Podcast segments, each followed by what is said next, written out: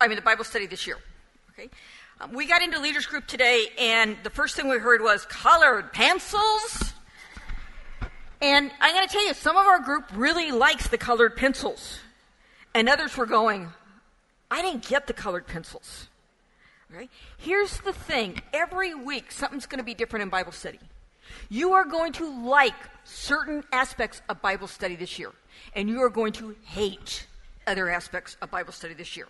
We all learn in different ways. If you come across something you don't like, don't worry about it. Just turn the page or go to next week, okay? The issue is that we're trying to give you lots of different ways that people have found that they study the Bible and that they learn. The whole issue at the end of the day is not right answers. Okay? The issue at the end of the day is how God is speaking to you and how you're getting a larger picture of who God is and how you're able to see God in a new way. Okay? Um, that's really what this study is all about. Okay? Because at the end of the day, what we really want um, is for all of us to be able to trust God better. So um, let's open up with a word of prayer. Lord, as we go to your word, may you speak to us. Lord, as we gather this day, we, we recognize that it's a day that in our country will um, always have significance. Lord, we ask that you continue to be with people who lost so much so many years ago. But Lord, we also ask that out of the ashes, that we would keep our gaze on you, that we would be your people, that we would trust you, that no matter what happens, whether it be buildings coming down or children who can't take care of themselves, or spouses with dementia, that at the end of the day, Lord, we know that you are traveling this path with us, that we are not alone, that you are our shepherd, and that we can trust you. So come now and speak to us. In Jesus' name, amen. Um,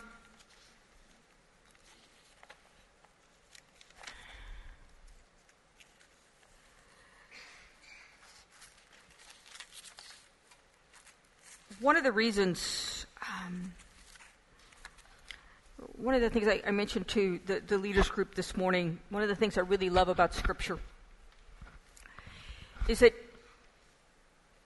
Scripture is this book that is actually a culmination of writings that, I don't know, 50, 100 people wrote over 2,000 years. And they're writings that, for whatever reason, people sensed that God was speaking through them. Some of those writings came from people with definite authority, people like Moses and, and like Matthew and Mark and Luke and John and, and Paul, um, and, and even David. Okay? Um, some of those writings came from people that people understood were speaking for God, like the prophets. Right. But these writings were kind of passed around and told around campfires and, and eventually brought together into what we call the Old Testament and then years later into the New Testament. And what I find absolutely fascinating is that as we take all these writings and compile them together, they become this book that every time I open up, kind of the, the Holy Spirit, the breath of God, kind of breathes through and speaks through into my life in whatever situation I'm in. Um, this is a book that 2,000 years ago, people were reading in the midst of the Roman Empire and hearing God speak, or in the middle of the Middle Ages, or the middle of the Reformation, or at the Renaissance, or during World War I, or the Depression, or World War II, or in the 21st century. Okay? Every age, whether or not one is in, in Kenya or in India or China or the United States, whatever our situation is, whether or not we're poor or rich or anything in between, slave or free, we can open up this book and it's like it's speaking directly to us. This psalm that we've spent so much time in this week um, is a little bit like that. Uh, depending upon where you're coming from, you're going to read different things into this psalm. Um, it talks about, in a sense, that the first half of it about God's provision. Okay, the thing God wants to do and give to us, and, and as you might read that psalm, as as, as the Israelites read that psalm, their, their minds would go back to the Exodus, you know, and remember the provision of God as they went through the wilderness, where God took them through the, the Red Sea and then gave them manna every morning and water from rocks, where there was this cloud that guided them by the day and a fiery pillar by night, and how their clothes never wore out. And their minds would go to this God who'd shown up and walked with them and led them and guided them. And the second half of the psalm deals with God's protection. Um, one of the things I think about as David writes this psalm is I, I was reminded about how, how Samuel went to David at one point and said, um, David, God has anointed you king over Israel. Now, if I were David, I would have been looking at Samuel saying, um, Excuse me, Samuel, I don't know if you noticed, but there's another king already over Israel, and his name is Saul. And Samuel's going, Yes, but God isn't going to work through Saul anymore. God's going to start working through you. And next thing we know, we find David in Saul's court singing songs to Saul, leading Saul's army. All the while in the back of his head, knowing God's anointed me king instead of you. Now, I don't know how you would have been in that situation. I probably would have started telling Saul and everybody around Saul that I'm in charge now. Okay? Um, that God's anointed me, that God's not in you. And especially when things started getting bad, I would have been really tempted to start taking things into my own hands. But David didn't do that. And even when Saul's jealousy turned against David and he started trying to kill David, David didn't take things into his own hands. Even when Saul is going out trying to kill David and he walks into a cave where David's hiding, and all the David's men are going, God's given you Saul. He's brought you right into your midst. Saul, David's going, He's the Lord's anointed. I'm not touching him. I'm going to let God deal with Saul in God's timing. You know the story, he kind of cuts off a little bit of his robe, and when Saul leaves, he kind of waves it at Saul, saying, I could have killed you, but I didn't. Ha ha. You know,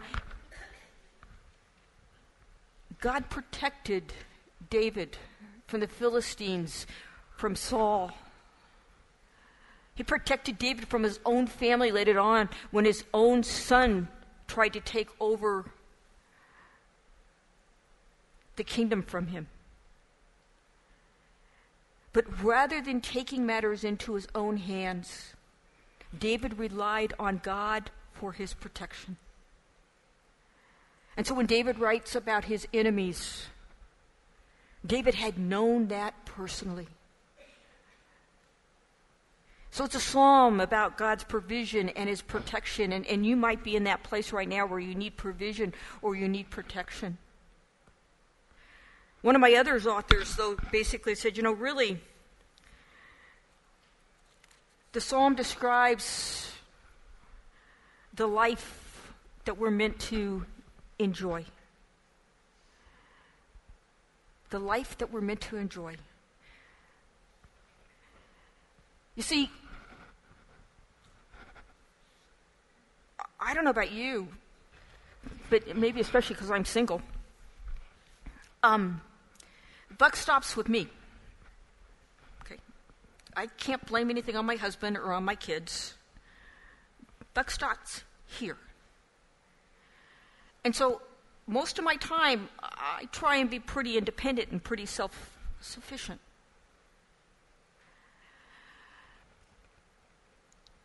And what this psalm says is Betsy, the buck doesn't stop with you. In fact, Betsy, if the truth be told, you can't do anything. You need a shepherd. You're a sheep. Okay? Um, that's not real flattering. Okay? I mean, they're kind of cute. People like them, they're cuddly. Um, but sheep are stupid. Okay? They are defenseless. I mean, you heard what what Stephanie said. You know, I mean, they get bugs up their nostrils, and all they can do is beat their heads against the wall until they die. Okay, um, they they are the one of the few animals that are not able to protect themselves. You know, all they can do is run, and they don't even know where they're running to, and they can't even run very fast.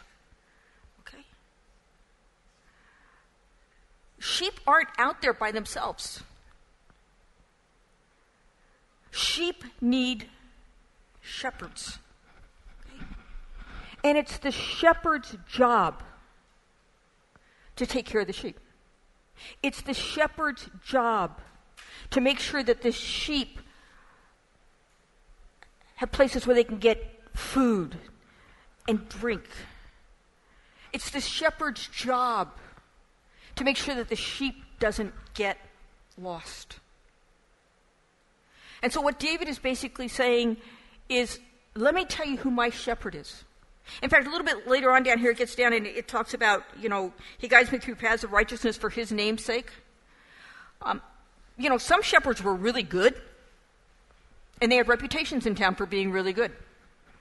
Other shepherds weren't so good, and they had reputations in town for not being so good. So, in a sense, when it says for my name's sake, what, what really is kind of being put out there is, you know, God's going, hey, I, my reputation's on the line. My reputation as a shepherd is on the line. Okay? And David's going, my shepherd is none other than the omnipotent, all powerful creator of the universe. And it's fascinating. He says, The Lord is my shepherd. Martin Luther said that pronouns are important. Okay? He's not massive people shepherds, he's my shepherd. In fact, a couple times in, in, as I was reading and studying this week, um, I heard this story, and I heard it from two different contexts, so I'm not really too sure it's true, but somebody heard it, it but it works well. Of, of teaching somebody that first verse by using our hands. The Lord is my ring finger shepherd.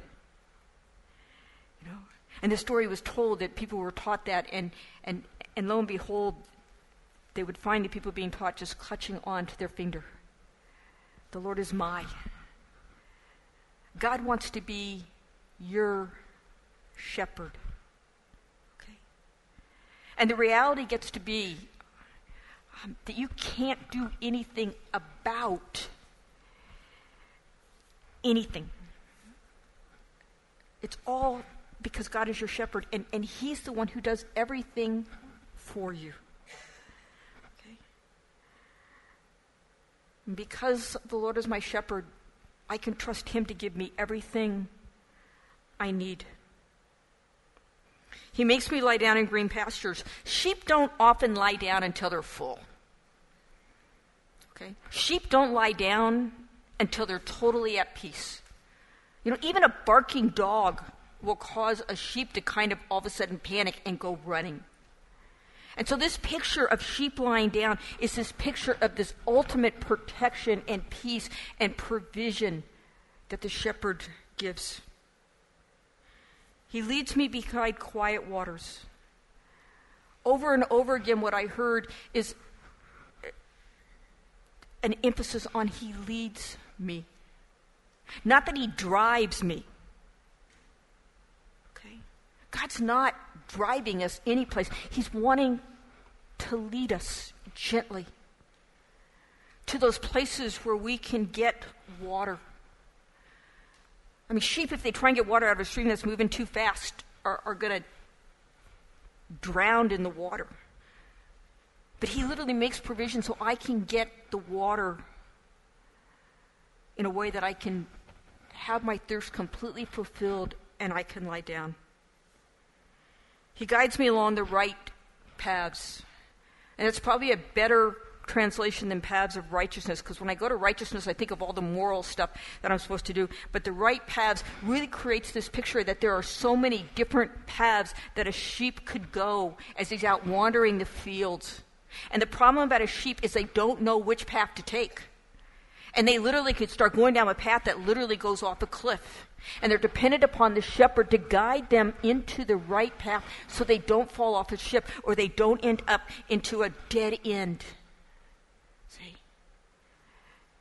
You know, we, we go through life putting one foot in front of the other and we don't know where life is going to end or what's going to be thrown at us or what's just around the next curve. And we need somebody who is over it all, giving us direction. And no matter how hard we try, we're not going to get an idea of what's going on globally in God's ways of doing things. But God's saying, I will guide you down the paths that will keep you from going off cliffs, that will keep you from getting into dead ends. That's what I want to do for you. Will you let me? Will you trust me? And even though I walk through the darkest valley, I will fear no evil, for you are with me. That's where we get into this funeral stuff. And one of the dark valleys is obviously the valley of death. But the other thing that came up over and over again as I was studying was that as a shepherd is driving or driving, leading their sheep to where they need to go, sometimes the only way to go someplace, especially in the Middle East, some places, is through narrow canyons that often are dark. Um, Kenneth Bailey talks about that if you've ever been to Petra in Jordan, which I haven't, I'd love to do someday, but I haven't. You go through, you have to go through this narrow canyon in order to get into Petra, which is a city that's set in a rock. You've seen, some of you maybe have seen pictures of. But it's a canyon that is susceptible to flash floods. And he said that the day right before he went in to see Petra, a couple days before, that some tourists had actually been caught in a flash flood and drowned. Okay? Sometimes we go through dark valleys of life, and there's no other way but to go through that valley. But we need a shepherd to guide us through that valley and to walk with us through that valley knowing that we will get to the other side. Whether it be ultimately the other side through death or just the other side of whatever darkness we're going through. As I was studying this psalm and, and, and studying Proverbs passage that, that you read on the first day, and reading about how rather than leaning on my own understandings, you know, that we need to trust in God and submit to Him. And the reason is is because God gets what we don't get. And God knows where He's going. And He's taking us with Him. I mean, and, and as I was reading, the illustration that kept coming up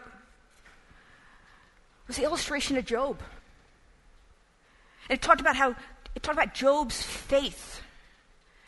So, you know, Job started out with this, this faith that basically was kind of a, you know, if I do things right, then God will bless me. And that's where we start in the book of Job. Job's doing everything that's right, you know, and God's blessing. And it's because God likes to bless. Well, Dallas Willard says, but God knows or that Satan knows that God likes to bless people. And so sometimes when we have everything's mixed up, he'll take our mixed up ideas of God and twist them in order to get us to doubt God. And that's what happens with Job. Job thinks if he does things right, God's going to bless him. So all of a sudden, everything goes away. And now Job's faith goes from this faith that goes, if I do this, then God will do this, Job's faith now moves from an if then to a desperate clinging on to God, where he cries out to God. I want to see you. I want to talk to you. I want to have it out with you. And he just holds on to God until God finally shows up. And when God finally shows up, Job gets a picture of God that enables him to trust no matter what's going on in his life. He gets a picture of the sufficiency of God. Much like David had a picture of the sufficiency of God when he was out as a shepherd. Dallas Willard writes this When you're betrayed, abandoned, lied about, and scandalized, when you're sick, of a fatal disease, when your finances are going down the drain, when you see your loved one walk through the doorway, that's the moment to trust. And it's in trusting that you know God. Your point of desperation will likely not involve being sawed in two or wandering destitute in sheepskins, like Hebrews 11 talks about, but it might. Regardless, when you have nowhere else to turn except to God and you turn to Him, your faith of desperation will meet the fullness of God and you will taste the life without lack as you discover the depth of faith's sufficiency. We need to live through times like, like Job. We need to become desperate like Job.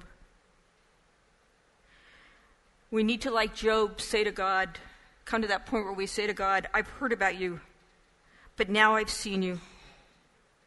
It was the undeniable experience of God that changed his life.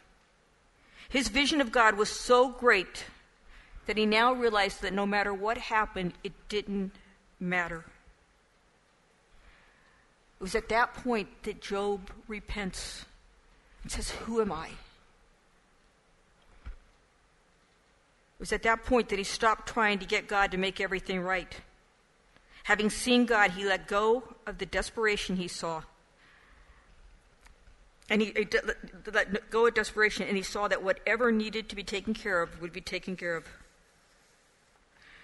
God, Job saw the greatness of God in that vision. God gave Job a vision. He found the sufficiency of God. And he was able to trust God.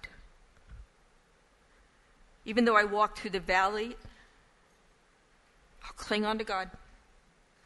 I'll fear no evil. And this is where it gets personal because you are with me. God is with you. You belong to Him. Your rod it's kind of this short stick that a shepherd carries to beat animals with. Beat, it, it's his weapon of protection. It's like his gun. And your staff, staff, that long curved instrument that is there to kind of pull the sheep back in gently or to pull up a sheep that's fallen off a cliff. Your rod and your staff, because I know those tools you have are there for me they comfort me. And then there's kind of this, this twist of, in, in, in, in not so much talking about the, the shepherd image, but, but now kind of a personal image. You prepare a table before me in the presence of my enemies. Um, Keith Bailey, in talking about that phrase, um, talks about the prodigal son. He says a couple things. Um, one he says is that um, it doesn't say he sets a table for me. Uh, because in the Middle East, you don't really set tables. People kind of gather around food and you kind of pull up and dip and, you know. And so he prepares the food. But in the Middle East, it's the father's job to provide the means for the food, but it's the woman's job to actually prepare the food. And so, in a sense, you have the, the female side of God, that nurturing side of God, that prepar- preparation side of God, preparing what needs to be prepared. A lavish meal but he says, in the presence of my enemies. And, and Kenneth Bailey goes to the prodigal son story to explain it this way. He says, you know, when the prodigal son leaves the father, takes his wealth and goes away the land and squanders it all, and then he returns home, the son would have been seen in the community as a disgrace. And so the minute he would have stepped foot into the community, everybody would have been screaming and yelling at him and calling him name and throwing stones at him because he was a disgrace to the father and to the community. And so when the father runs to meet the son and throws his arm around him and puts a ring on his finger, it's, it's as if the father is going, You guys might want to call him names, but I call him my son. And he prepares a table for him, not because the son deserves the table, but because of his love for the son and so, in the presence of all these people who don't like the son, he says, He's my son. He's the one I love.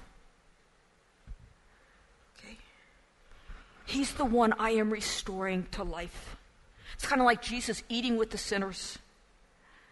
So, all those people who want to throw things at you and tell you how horrible you're at, God is basically saying, I'm, gonna, I'm preparing a feast for you. And I'm anointing your head of oil which is that healing oil. It's that comforting oil. It's that refreshing oil that Stephanie talked about. It's the oil of the Holy Spirit. It's also an oil that was used as a perfume for when guests gathered around the table that a host would pour upon his guests in lavishness, a lavish, expensive perfume. My cup overflows. It's kind of that context of sitting around a table, and every time you take a sip, there's somebody there to pour more into your glass. My cup is overflowing. Surely goodness and love will follow me all the days of my life.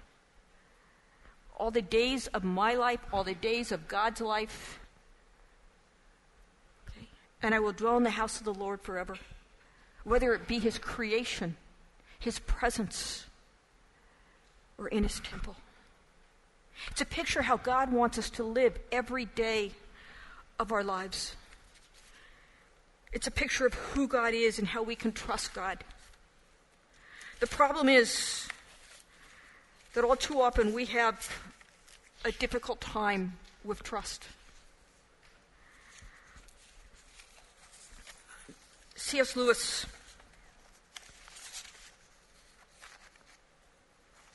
Actually, let me read you two quotes real fast. Um, one again by Kenneth Bailey on this aspect I shall not want carries special nuances in our capitalistic society. Our entire economic system is built on creating and then satisfying as many perceived wants as possible. Television advertising is deliberately fashioned to catch the viewer's attention to create a sense of, I must have this medication, medication or this electronic gadget in order to be healthy, entertained, happy, successful. The goal appears to be create wants and then turn them into felt needs. If we can do enough of this, we will all become richer and live happily ever after. The psalmist has a very basic set of wants that the shepherd provides for his sheep. The list includes food, drink, tranquility, rescue when lost, freedom from the fear of evil and death, and a sense of being surrounded by the grace of the Lord and a permanent dwelling place in the house of God.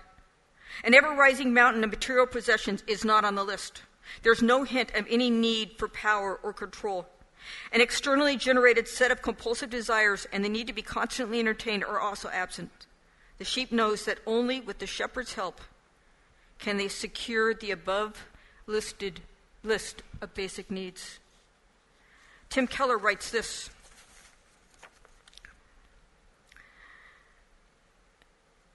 Getting wisdom is to go down a path. It doesn't happen overnight. It happens one step at a time. Allowing God to be your shepherd is going down a path, one step at a time, of learning to keep your eyes fixed on God so that you see God and His sufficiency and trust Him. And it's when you know that He can be trusted that you can live. Going down the path of wisdom means you adopt certain practices, certain daily disciplines. You're going to do over and over again, and eventually it makes you wise. Wisdom in the Bible is a pathway, not a door. The Bible never says wisdom. Let's see. The, um, the reason this is so important is because of where we are as a culture. This critiques our culture. C.S. Lewis, in his book, The Abolition of Man, wrote this many years ago, though it's very up to date. To paraphrase, he says, For the sages of old, the cardinal problem had always been how do I conform my soul to reality? And the solution has been wisdom. Do you understand that? He says that for ancient people, wisdom was the answer to the cardinal problem of life, which is here in the world, I need to see how it works and then live in accordance with it. In other words, the cardinal problem is how do I conform my soul to reality? And the answer is wisdom. He says, however, for magic and today's science alike, the cardinal problem has been how do I subdue reality to the wishes of my soul? The solution is technique. Do you see these two different approaches to life? He says, the sages say the cardinal problem is how do I conform my soul to reality? And the problem solution is becoming wise. Magic in ancient times and science today says, how do I change reality to fit the desires of my soul? And the answer is technique. Here's the question Am I trying to change reality? Or am I learning to live in reality? David gives us a picture of reality and how to live in reality by allowing God to be your shepherd, by recognizing that I am but a sheep, by receiving all from Him in trust because he can be trusted. Am I doing that? Or am I looking for the latest technique to try and conform reality to what I want it to be?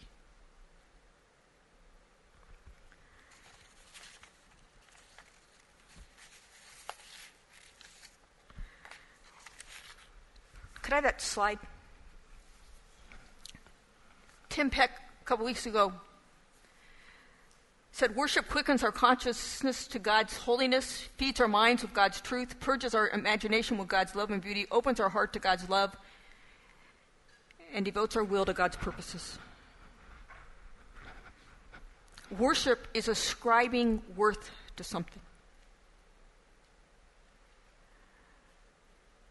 We all ascribe worth to something. We all go to something where we think that will make us happy, where we'll find security. And what David is saying is, is I found it in God as my shepherd. What I think about tells me what I worship. What I think about controls my life. Worship directs my thoughts to God and His supremacy and His provision and His protection. What are the things that you need to do to keep a picture of God, to hold on to God, that you might allow Him to be your shepherd, that you might go through life trusting Him?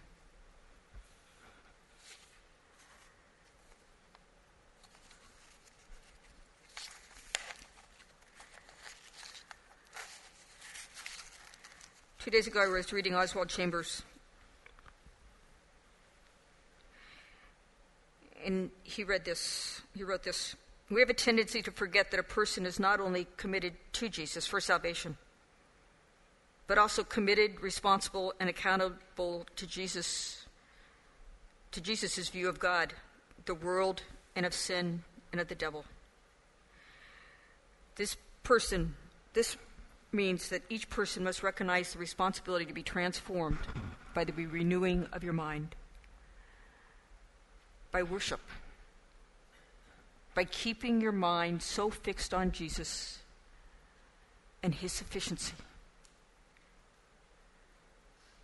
that you're able to trust him because he's trustable. Nothing else in this world is. Let me close in prayer. Lord Jesus, we are so thankful that you have said, Fear not, little flock, for it is the Father's good pleasure to give you the kingdom. We are thankful for the ease with which you walked upon the earth, the generosity and kindness you showed to the people the devotion with which you cared for those who were out of the way and in trouble, the extent to which you even loved your enemies and laid down your life for them. We are so thankful to believe that this life, that this is a life for us, a life without lack, a life of sufficiency. It is so clear in you the sufficiency of your Father and the fullness of life that was poured through you and we are so thankful that you have promised that same love, that same life, that same joy, that same power for us. Lord, slip up on us today. Get past our defenses, our worries, our concerns. Gently open our souls and speak your word into them. We believe you want to do this. We wait for you to do it. In your name. Amen. One final thing to leave you with um, sheep often get lost, and when they do, they can't find their way back home. And the only way they can ever be found is if the shepherd goes and finds them. But when the shepherd goes and finds them, they are so tra- traumatized and fearful that the shepherd has to literally pick them up and carry them home. The first century paintings of Jesus are all about a shepherd carrying us home. The Middle Ages is about him dying on a cross, it's about him being a baby. I think we need to go back to that shepherd who has sought us out and picks us up and carries us home. Have a good morning.